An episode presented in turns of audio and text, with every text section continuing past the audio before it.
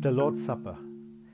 The Roman Catholic view is known as transubstantiation. This view says that the elements actually change into the body and the blood of Jesus at the prayer of consecration by the priest.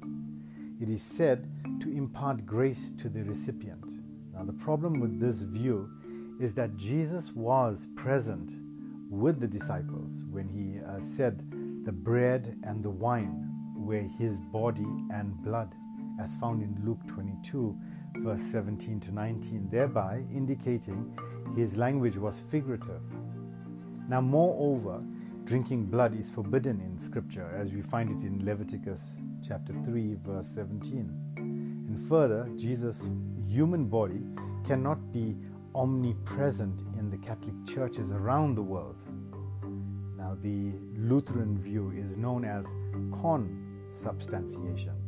Uh, this view says that Christ is present in and with and under the bread and wine.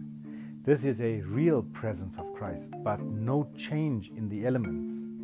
Then we go into the Reformed view, is that Christ is spiritually present at the Lord's Supper and is a means of grace, a dynamic presence of Jesus in the elements is made effective in believers and as they partake.